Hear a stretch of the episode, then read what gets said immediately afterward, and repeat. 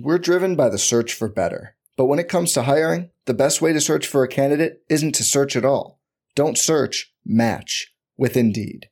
Indeed is your matching and hiring platform with over 350 million global monthly visitors, according to Indeed data, and a matching engine that helps you find quality candidates fast. Leveraging over 140 million qualifications and preferences every day, Indeed's matching engine is constantly learning from your preferences. Join more than 3.5 million businesses worldwide that use Indeed to hire great talent fast. And listeners of this show will get a $75 sponsored job credit to get your jobs more visibility at Indeed.com slash BlueWire. Just go to Indeed.com slash BlueWire right now and support our show by saying you heard about Indeed on this podcast. Indeed.com slash BlueWire. Terms and conditions apply. Need to hire? You need Indeed. This podcast episode is brought to you by Coors Light.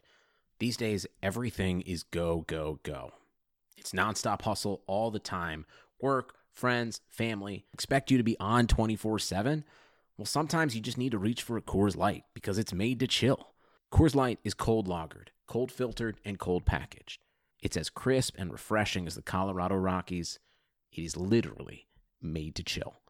Coors Light is the one I choose when I need to unwind. So when you want to hit reset, reach for the beer that's made to chill.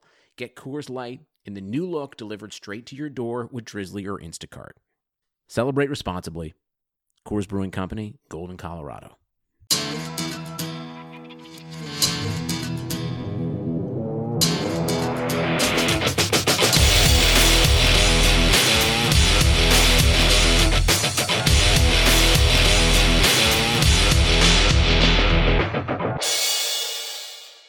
Hola Chargers fans, yo soy Steven y quiero darles la bienvenida a nuestro podcast Guilty as Charged y también decirles feliz Cinco de Mayo.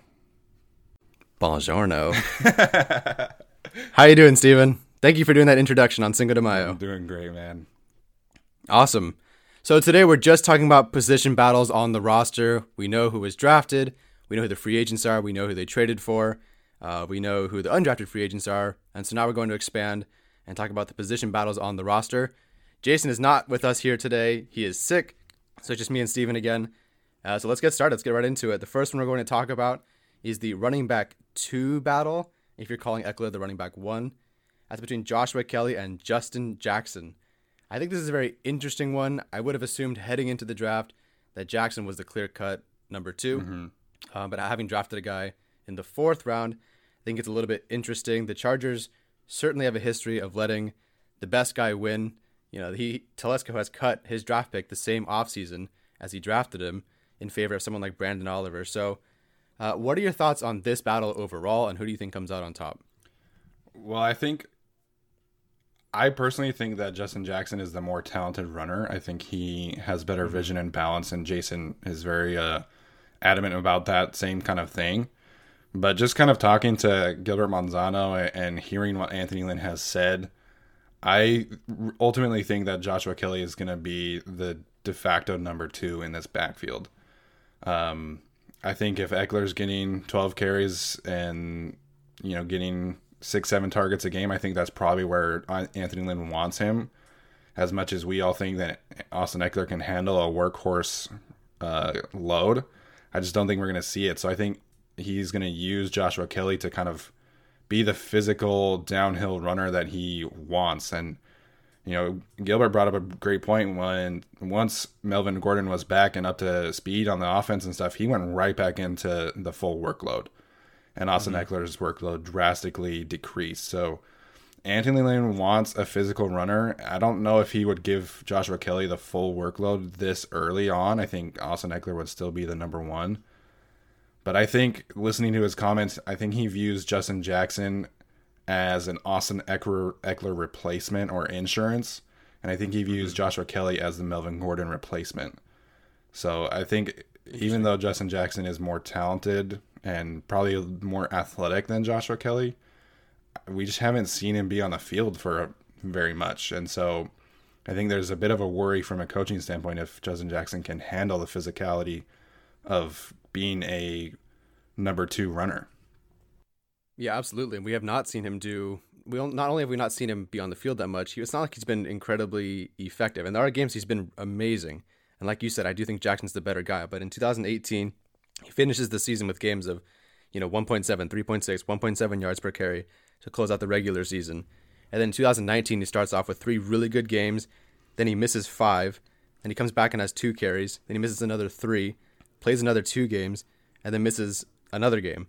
You know, finishing the season with 38 total touches. So I mean, yeah, like they haven't seen him that much. But I guess my next question is, I know I guess I mean Ekeler's the running back one, I suppose. Like he'll get probably the most touches, I would Yeah. think. Or do you think Kelly ends up getting, or, or Jackson, whoever ends up being running back two?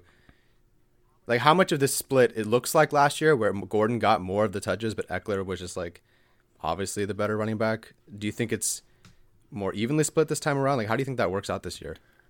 Right now, I feel like Austin Ekeler is going to get 65, 60% of the touches just Okay. because he clear I think he's clearly the best runner and I think he's you know the best weapon.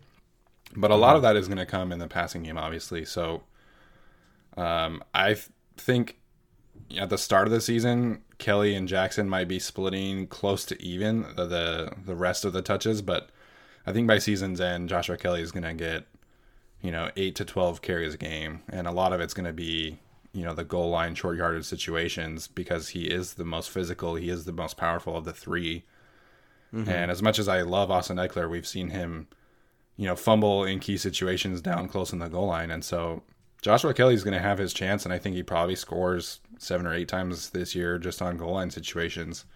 So it'd be really interesting. And I do think right away the smart play would be to split Joshua Kelly and Justin Jackson's workload pretty evenly, and then let Joshua Kelly build up a rhythm, build up some confidence, and then eventually give him the reins of the the eight to twelve carries a game. All right, so the next one, the next one we'll talk about is wide receiver three, another position that is going to be returning guys versus some draft picks. This one would be KJ Hill versus Joe Reed versus Andre Patton. I mean, obviously, I don't think they believe in Patton at this point. If you take two receivers to take your job, Yeah, um, although I think this battle really comes down to KJ Hill and Andre Patton, and not because I think Joe Reed's not a like a better receiver or anything.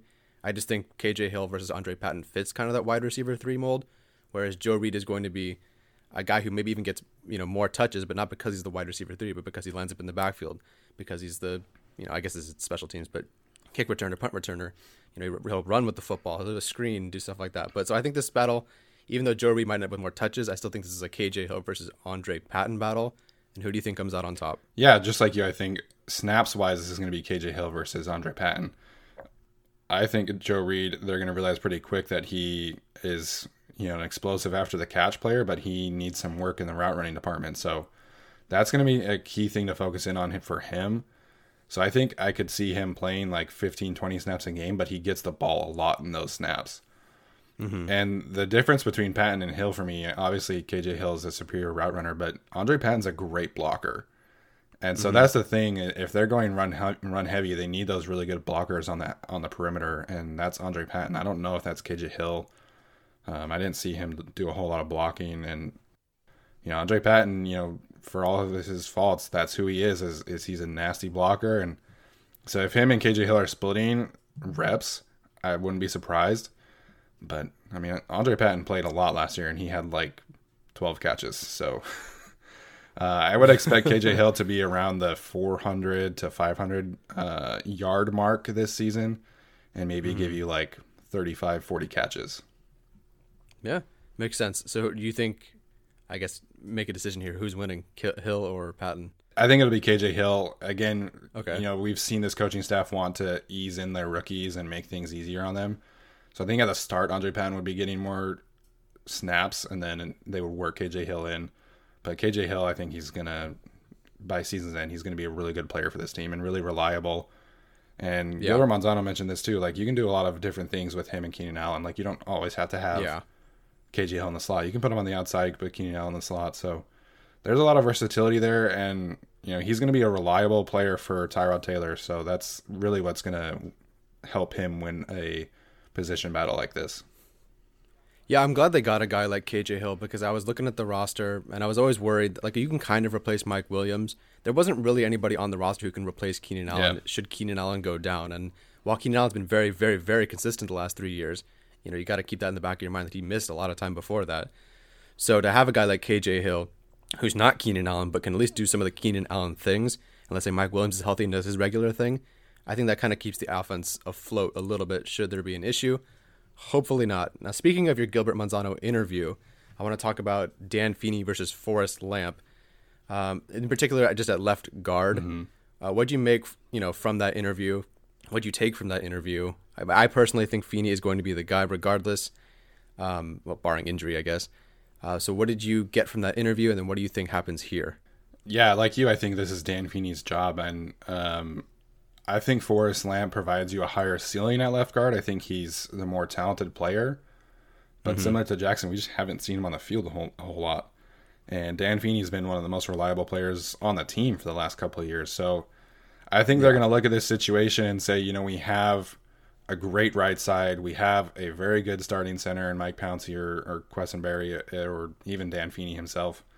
Um, but it, Gilbert made it seem like Mike Pouncey's ready to go. So Yeah. if you have three positions uh, from center to right tackle that are very, very good, and you have a project left tackle, you want reliability at left guard, and that's going to be Dan Feeney. So whether we as fans like it or not, you know, I want Forrest Lamp to be out there, but you know, as cliche as as it sounds, availability is the number one ability you have as an NFL player, and Dan Feeney is always available. He's always reliable.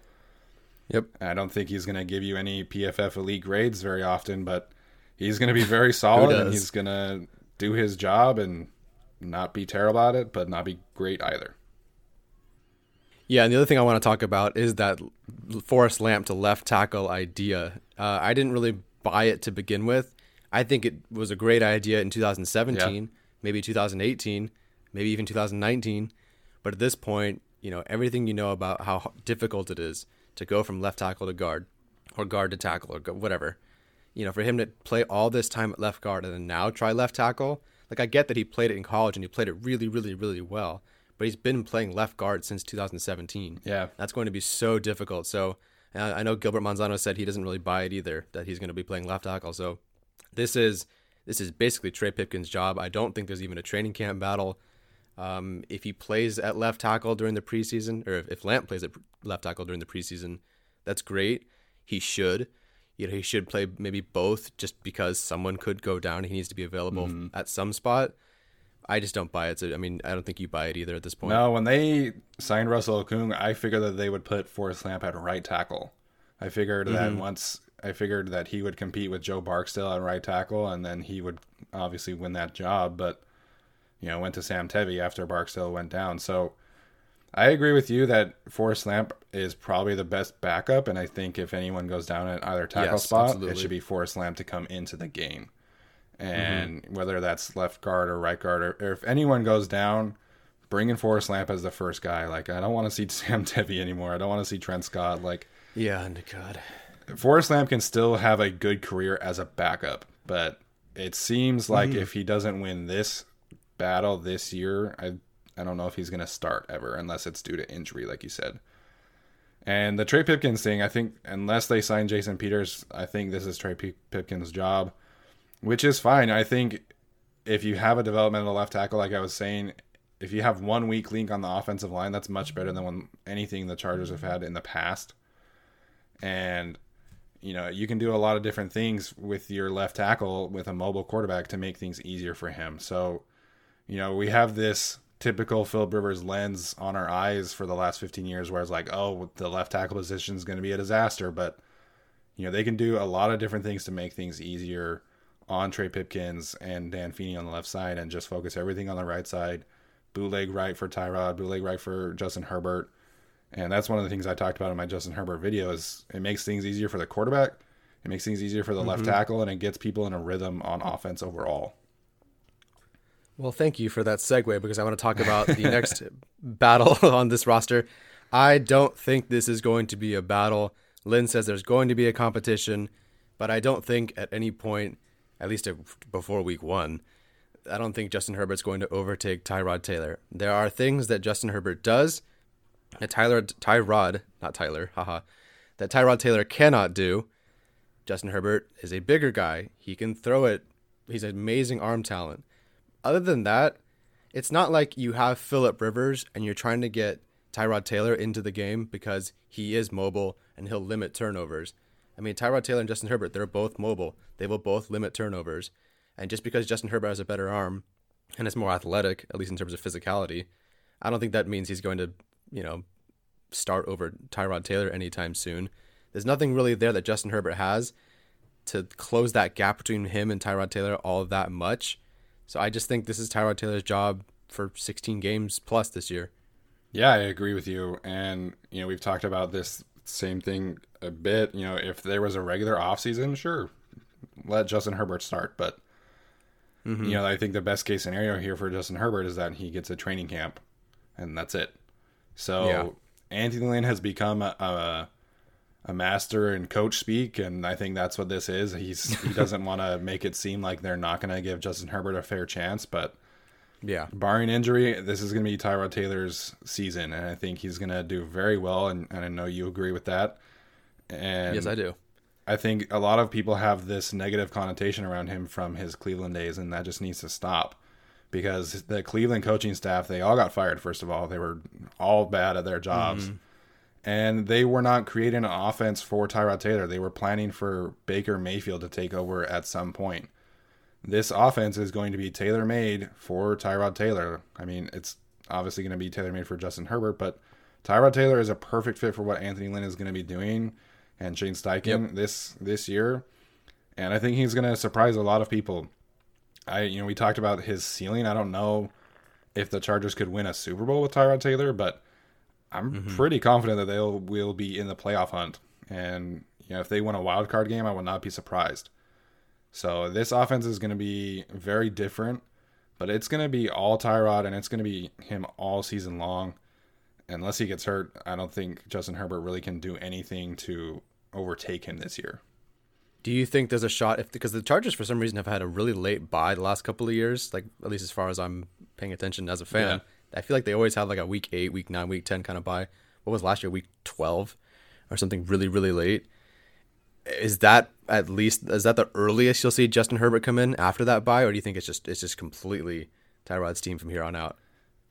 Yeah, unless this team is like really struggling and and clearly needs mm-hmm. a spark of of youth I don't think that Justin Herbert should play in the first two thirds of the season. Like mm-hmm. with the limited reps that he's going to have because of the shortened off season, you know, he's going to need to have practice reps to be ready. So if they decide to play him, the best week to do that is over a bye week. You give him two yeah. weeks of practice as the starter. And like you said, if it's week 12 and the team is, you know, four and six, then yeah, by all means, go for it. But if they're sitting in in week ten and they're seven and three or six and four, then it should be Tyrod's show to continue that because you know we've seen that nine and seven gets you uh, into the playoffs in the AFC. Yeah. So as long as they're in the playoff hunt, it should be Tyrod's job. And even then, it has to be like it can't just be like, oh, we're gonna give it to Herbert and he's gonna be the guy. Like there has to be a plan because the last thing yeah. that you want is to see Justin Herbert come in and you know there's all this fan pressure to see him start games and be playing and be the guy. And then they put him in against like before the Vikings game from last year for example where they just yeah, have no exactly. way to succeed. And that's what happens so often with these rookie quarterbacks is when they do come in it's just fan pressure and owner pressure. And so the coaching staff doesn't have the ability or the time to make an offense around him that works. And that's my fear is that they're sitting at 4 and 7 and they you know the owner wants to see Herbert and the fans want to see Herbert and they put him in and he's not ready and they put him in in a position where he's not able to succeed. So mm-hmm. that's definitely a worry that I have for Justin Herbert because he needs those reps. He needs time to prepare mentally and physically for the NFL and I don't think he's ready right now. So how would you build this offense around I know you've been watching a little bit more Justin Herbert tape. So how would you build this offense around him and does Tyrod Taylor run pretty much the same thing, so it's an easy transition for this offense. Yeah, I think it's going to be an easy transition because I think with Tyrod Taylor, you can do so many different things with the read option game, and that's what Justin Herbert did all the all the time at Oregon. You know, Yeah. I send this to you. They ran plays out of the pistol. Like every other play was a pistol formation for Oregon. So I think there's a definite clear path, uh, a clear segue from Tyrod Taylor to Justin Herbert that we can see. But it's going to be a run heavy offense for both of them, and both of them are going to have the opportunity to create some some uh, running lanes with their legs and be able to do some things uh, in the option game. And like I mentioned, the bootleg thing. I think Justin Herbert, one of his best attributes is his accuracy on the run. Um, so I think you bootleg Yeah. him out, and I think you're really going to see this offense kind of shift into the Shanahan read option mobility kind of offense, and I think that really fits Justin Herbert's game, and it fits Tyrod Taylor's game too. All right, so let's go from the most important position to the I don't know, not as much important position. That'd be the strong safety two battle, I guess. The Chargers really benefited from having depth behind Derwin James last season because they had to roll through James, then Phillips, then Teamer, then Watkins, and luckily they had Watkins. Um, but for now, it's just Roderick Teamer versus sixth round pick Alohi Gilman. You've been also telling me you've been watching a lot of tape on Gilman, and you don't think that Gilman is going to have a shot at this job. No, at least not this year. Um, he was actually a question from one of our Patreons. Um, I, I just in space, Alohi Gilman is really going to struggle. If he has the free reign to just come down to the line of scrimmage and just rush through gaps and take on blockers and, and just hit you, then yeah, that he can do that. That's his strength is he's a powerful hitter. He takes on blocks well. But he takes such bad angles outside and in space and he people make him miss very frequently because he takes bad angles, he's limited athletically. And uh, that would just kind of scare me if he came in. And, you know, granted, it would scare me if Project Teamer came in too. But I think Teamer, for all of his, you know, inefficiencies and lack of athleticism, I think he understands angles. I think he's a smarter football player. And he's better in coverage. Like I mentioned to you before we came on, there were these plays where Notre Dame would put him kind of in the middle at like 10 yards and just kind of track the the crosser routes and track the running backs out of the backfield. And he just he's so indecisive. He doesn't know what to do with himself in those kind of situations. So if you put him on an island against a tight end, he's going to get burned. But I mean, so is Roderick Teamer. so uh, I think if if either of these guys come in, I think it's going to be a bit of a scary thought. Um, you know, you mentioned Jaylen Watkins. If they were able, is he still a free agent? I don't even know, but No, I think he's, he's with somebody else. I just can't remember who. okay. Well, that's annoying. Um, I mean, good for him. I hope he's. I hope he plays more. But Yes, yes, absolutely. but I think they should bring in a, a veteran who can kind of do the same kind of thing and, and bring more competition because I don't think either of these two are ready. I think if you have to choose one, it'll be Teamer because he has that experience because he, he is smarter and he does understand angles better. I guess the other guy I want to bring up then, and we do have him, we are going to bring him up later, so we might as well just do it now. Nasir Adderley needs to get on the field somehow. I, have, I have written down here Nasir Adderley versus Rayshawn Jenkins, Nasir Adderley versus Desmond King, Nasir Adderley versus Michael Davis. Is there a chance that he even competes for strong safety too? Like he needs to get on the field somehow, and I feel like, you know, I don't actually he's not, not a bad hitter. Could he play strong safety? Like if he asked, if it was asked to? That's tough. I think his best his best position is free safety. I think that's where Yeah. we want to see him, and I think that's where the coaching staff wants to see him. Um, and I do think Rayshawn Jenkins does get too much hate from Chargers fans. I think a lot of that comes from Anthony Lynn calling him elite, but we make we make Yeah, jokes about him, but it's just not fair to kind of put Yeah. that kind of pressure on him as a player to call him elite when he's clearly not. Um, yeah. But when Rayshawn Jenkins was in the Adrian Phillips strong safety dime backer role, I thought he played really well in the playoffs, and I thought he was one of the main reasons that they were able to beat the Ravens in the playoffs in 2018. Mm-hmm. So when they came out and said that they were gonna move him to free safety, and then they drafted Nasir Adderley, I was really just confused. Yeah. Um, so I'm like, why are you spending a second round pick on Nasir Adderley if you're not going to play him at his position? Um, but yeah, I want to see Adderley on the field. I know he can play corner. I would be really mm-hmm. intrigued to see him go up against Michael Davis in camp and just kind of see how that would work out. Sure. But I just want to see him on the field. And, you know, if Derwin James goes down, I think the best plan of action would be to put Jenkins at strong safety and put Adderley at free safety. You read my mind. I was going to ask you that exact same thing. Is that pretty much the only way we're going to see Adderley in a starting role, at least early on, if James goes down? Yeah, I, it's just some. It's very similar to the Forrest Lamp thing. Like, I th- think if he doesn't win the job in the next couple of years, because Jenkins is a free is a free agent, and if he plays at the same level or more, then the team is going to bring him back because Anthony Lynn loves him and Tom Telesco loves him. So, I think if Nasir Adderley doesn't play great this year I think it's going to be a while before we see him as a full on starter, which is just really unfortunate and sad for a guy that we were all we all wanted him to be taken in the first round. Right. Absolutely. So the fact that they were able to get in the second round was like, wow, this is a steal. This is going to be awesome. Uh, he's a perfect complement to Derwin James, and then now he can't get on the field. Well, that's a perfect segue to my next guy because I'm going to talk about Jerry Tillery versus, I guess, Justin Jones.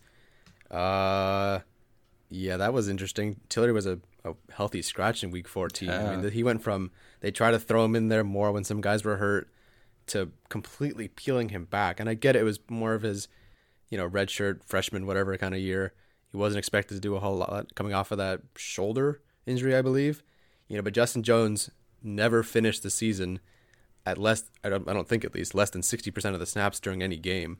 Where Tillery by the end of the season was kind of at like a 30% is there? I mean, did you watch any Tillery film? I guess, and was there any improvement to warrant him in a short off season somehow jumping in front of Jones, or is this still Justin Jones? You think week one? Well, it's weird because after he got the healthy scratch thing, I think he improved the last few games. Hmm. Me personally, like when they drafted him, a lot of people were comparing him to what the 49ers would be able to do with DeForest Buckner. Um, just from a pass rush standpoint and from a size standpoint. Like I understand that mm-hmm. because as a pass rusher, I think he offers a lot of upside. Yes. But I think Justin Jones is clearly a better player against the run. And I think he's more consistent. I think he plays with a higher motor. Like that's my biggest issue with Jerry Tillery is that he I don't feel like he always is engaged at 100%. Whereas Justin Jones, I know he's going to come in and he's going to fly around and he's going to make plays I don't know if Jerry Tillery is that, which you know maybe they have seen enough from him and maybe they're all ready to go all in on Justin Jones this year, and I think that would be understandable. Mm-hmm. But again, unless Justin Jones is injured, I don't know how much Jerry Tillery is going to be playing. Like, I think if you have a, a, special role for him as a pass rush specialist, he can play 20 games, 20 snaps a game, excuse me, and be okay at it and, you know, get four or five sacks. And I think that's fine for this year. But you know, they drafted him in the first round. Like eventually, he has to be the guy. Otherwise, mm-hmm. it was just a waste of a pick. Yeah, I'm not a huge fan of the pick. What do you think of him playing? Maybe if he can't beat out Justin Jones, what if he beats out like Isaac Rochell? Yeah, that would work. I think you know they did a lot of that kind of thing with Damion Square, where they put him at the three technique and put him as you know the end whenever they would put Melvin Ingram over the guard and you know, right. I'd rather have that be Jerry Tillery than Isaac Rochell because, like I've seen on film, Isaac Rochell, he can beat his guy, but that's there's no production with Isaac Rochell. With Jerry Tillery, yeah, like all. at least I feel like there would be some production. So if you put him on the end, I think he's quick enough. I think he's big enough where he could do a better job than Isaac Rochell for sure. All right, let's move on to another person from that class, and that's Drue Tranquill. Now, I believe because we're projecting Kenneth Murray to play Will, that we're we're kicking Drew Crank, bleh, Drue Tranquill inside to Mike, which he did last yeah. year with Denzel Perryman.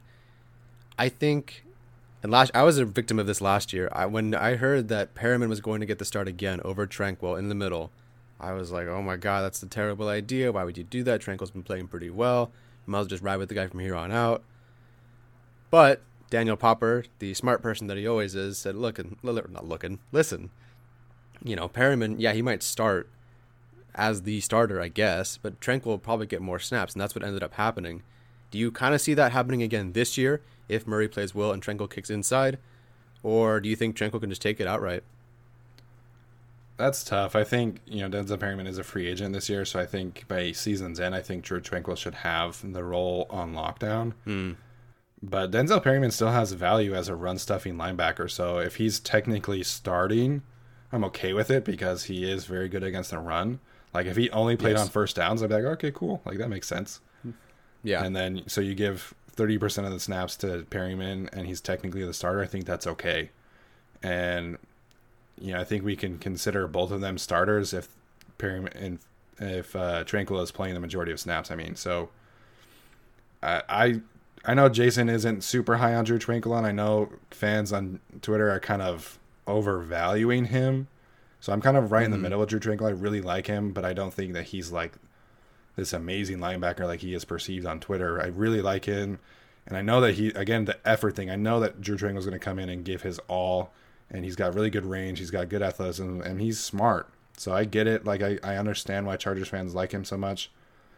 Um, but I think Denzel Perryman still has value, and I think that as a run stuffing linebacker, you need that kind of juice. You need that energy that he provides, and especially in goal line situations where he's made plays repeatedly where he blows up goal line stands. So really good point. Yeah. I think Denzel Perryman still has value, and if he's pers- if he is labeled a starter, I think that's different than what the team is actually going to do with Drue Tranquill.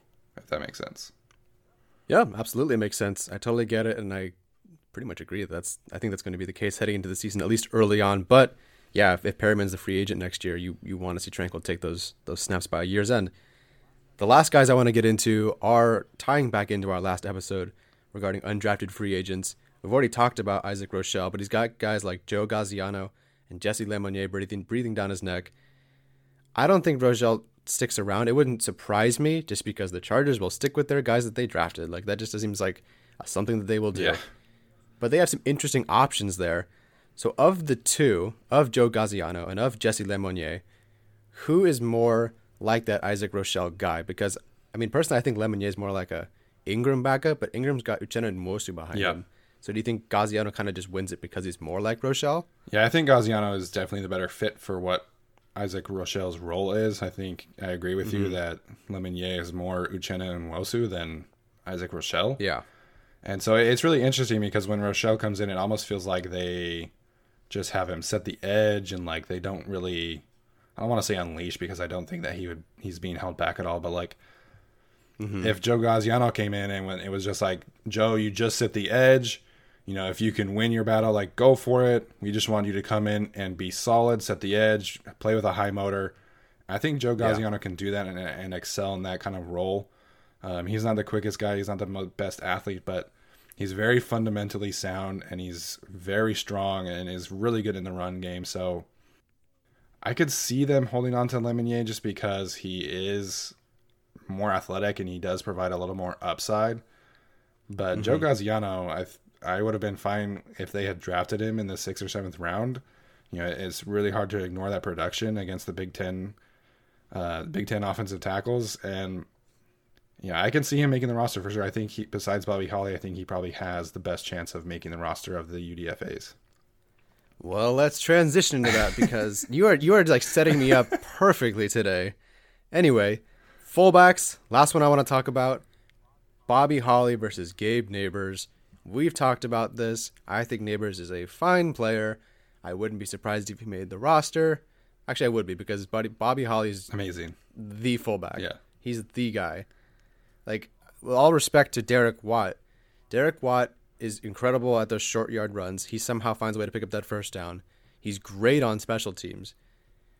But I never saw Derek Watt do what I've seen Bobby Holly do. Now, in college, of course, it's different. But Bobby Holly is just something we haven't seen since the last guy who wore 41, which is what Bobby Holly is going to wear this season, which is so cool. Is it pretty much just Bobby Holly or bust for you at this point? Yeah, one hundred percent. And you mentioned the Lorenzo Neal thing, like the fact that they let Bobby Holly keep that number 41 Like, I know it's just numbers, and I know they're undrafted free agents and all, but like, like come on, like if they didn't think that he was going to make the roster, they would have given him like number thirty-seven or something like that. Like, you can't slap Lorenzo Neal's number on a fullback and then not have him make the roster. Uh, that's a good point. like you said though, I think Gabe Nabers has if he does make it over Bobby Holly, it's because they value his special teams experience. Um I think as a receiver, they're kind of a wash. I think both of them are okay as receivers. I think Nabers is a little more nuanced in his route running, but Bobby Holly can do the same kind of thing and You know, I never saw Nabers carry the ball at all on any of the games that I watched him, and I watched like six or seven Florida State games from this last year. Um, Mm-hmm. Bobby Holly has a nose for the end zone, similar to how Derek Watt does, and he can do some different things. Yes, absolutely. As, as a runner, but the number one thing you want out of a fullback is blocking, and Bobby Holly is a better blocker than a bunch of linemen I studied this year. So, like, he has these moments where he just wants to take you off the screen. Like, he's It's incredible. he's nasty, and even against LSU, where you think, oh, this is Louisiana Tech, like it's not a small school, but you think that these guys would come into Death Valley and be intimidated. And it was like, no, Bobby Holly got after it.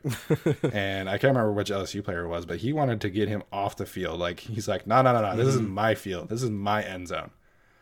And so he just brings everything that I want in a fullback. And yeah, I, I'm all in on Bobby Holly. Yeah, me too. I was I was actually watching that game. I was I was hoping that the player I know who you're talking about, what player you're talking about. I was hoping that was Patrick Queen. wasn't it wasn't. I don't know who it was. It was another defensive like single digit number defensive back or something like that. It was like number seven or nine or something like that.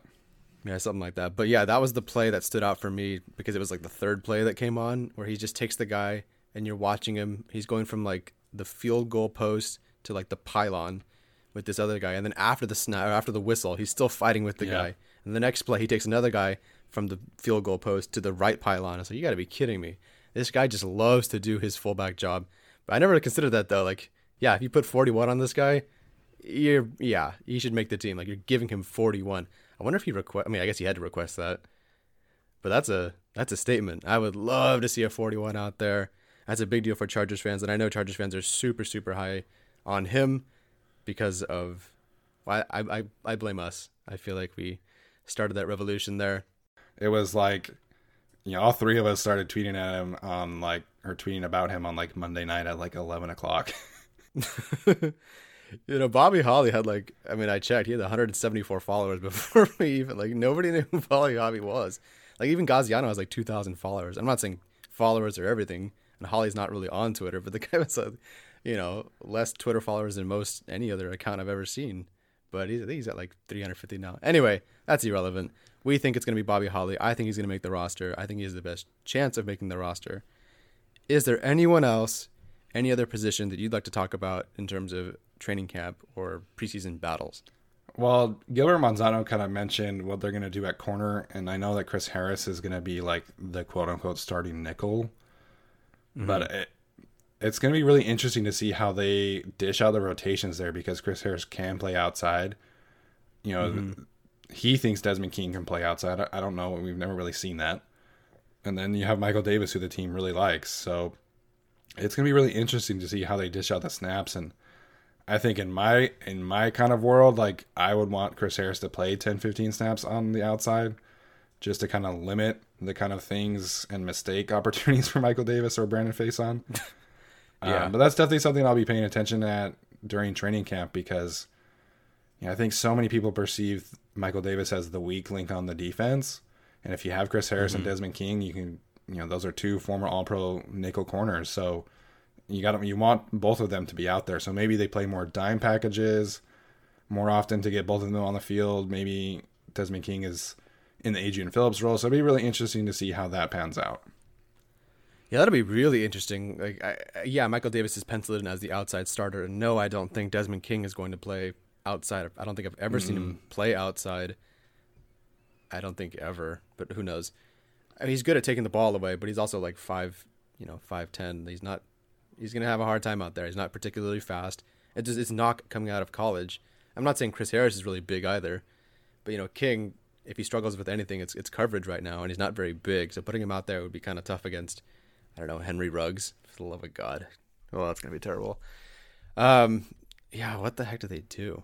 But anyway, it'll be a really interesting, interesting battle because you can stick Adderley, Davis, King, Yeah. what is it, Harris out there. You know, there's a lot of options. Facyson, who knows? Like no one's talking about Facyson. You know, he could take the job by the time training camp rolls around. Okay, actually, let's talk about that. Davis versus Facyson. Oh man. Who do you who do you start out there? I'm not really. It's pick your poison. I think Facyson's the tackler. Davis is the coverage guy. yeah. But you know, you can't just like you know have one guy play first down, the other guy play you know second I know. third I, down. I was gonna say I, I kind of view this very similar to like Perryman versus Tranquill, where like I could Yeah. see Facyson playing exclusively like on first downs, like just to be sure Yeah. like that they have a sure tackler back there. But sure. no, I think Michael Davis, you know, he makes mistakes in coverage and he gets some defensive pass interferences because he doesn't turn his head around. But I think for the mm-hmm. most part, he does a pretty good job in coverage and he is a good athlete. But it's just the tackling issues for me. Like Yep. opposite of Casey Hayward, I would rather have a guy who struggles in coverage but is a really good tackler than someone who is mm-hmm. okay in coverage but really struggles in tackling. Because Yeah. when Casey Hayward drops deep, you know, typically that corner stays short or he stays in man coverage. And, you know, we saw in Mexico City, you know, he did really well in deep coverage for a couple plays and then they just started doing some short passes over there and, and he really started to struggle because he's a bad tackler. So it's it's a tough one and I think in the you know Gus Bradley, what he's kind of thinking of right now, I think he's kind of viewing this team as as almost like a small ball basketball lineup where he can just move guys around and mm-hmm. and just focus on the mismatches. So that'll be really interesting. But like I said, like for me, I would rather have the sure-handed tackler out there. If I have to choose one of those two, I, I'm taking Facyson. I know that like that's not popular, and I know people don't like Facyson, but he's a better tackler. It- It's as it's that simple to me. Yeah. Yeah. All right. Well, I guess we will see. And for all of these, we will see. This is just who we're projecting right now. I feel comfortable about most of these. Yeah. I can kind of guess who's going to be the starter or the number one guy for the number two spot. Uh, so I don't really think there's going to be huge surprises. There's not really a lot of spots on the roster that are open for other undrafted free agents and other guys. So I think you just, you know, if you make an early 53 man roster, it's still 53, right? They didn't change Yeah, it this offseason. it changes next offseason. Okay. So if you're making a 53 man roster right now, you're probably going to be 95% correct. Like, I don't think there's going to be huge surprises here, barring like Derwin James getting his foot stepped on and his, and his screw Yeah. bent in his foot. So Teamer has to make the team. Like, I don't think that's going to happen, and I hope that doesn't happen. Um, so that's pretty much it for us. Quick episode today. Steven, where can they find you on Twitter? Follow me, Stephen I. Haglund or GAC Podcast 17. Um, we have been seeing a bit of an increase in Patreon, so we, we thank you guys for who, who have recently joined us. Um, I'm going to keep doing the film breakdowns. Uh, I'm doing Alohi Gilman next, and then I'll jump back into Kenneth Murray and doing some of the other first round pick, or not first round picks, the other rookies and UDFAs. And then once I get to all the rookies, I will go back to do some players from last year. So stay tuned for that. There's going to be a lot of good stuff on Patreon coming from our end. Yeah, Steven's doing a lot of really good work on Patreon, at least in terms of the videos right now. Like every time I watch, and the videos aren't that long, they're but they're a good 20, you know, 15, 20 minutes or so, depending on who the player is. And I learn a lot. Like there's something I learn about, you know, football nuances. You know, what is what should Justin Herbert be looking at for his read option? Or um, I, didn't know that like Mekhi Becton in this one other video you did, you know, took a step back before he went forward to block and run block or something like that. You know, there's a lot of things that you point out that I think are really really cool, and they're very. I, I learn a lot, so they're really good. You guys should definitely check them out. As for Jason, who's not here, he's at Centauri13 on Twitter, at GAC Podcast 17 on Instagram. And then for me, this is Tyler. You can find me at Tyler J. Shoon on Twitter, or you can search the Guilty as Charged podcast up on Facebook and find our Facebook page, which is just kind of hanging out for right now until we get closer to training camp.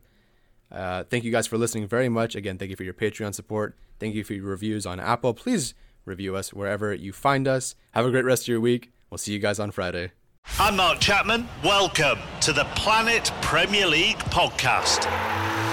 Each week, Cesc Fabregas, Nedum Onuoha, and myself talk all things Premier League. As a player, you don't have time to talk. No. You don't have time to make a plan. You just need to deal with wave after wave after wave. We watched Coach Carter, and he said, "Oh, afterwards, the game's just about doing this for your teammates." And I remember looking around halfway through the film, and half the squad was asleep. Planet Premier League. Listen wherever you get your podcasts.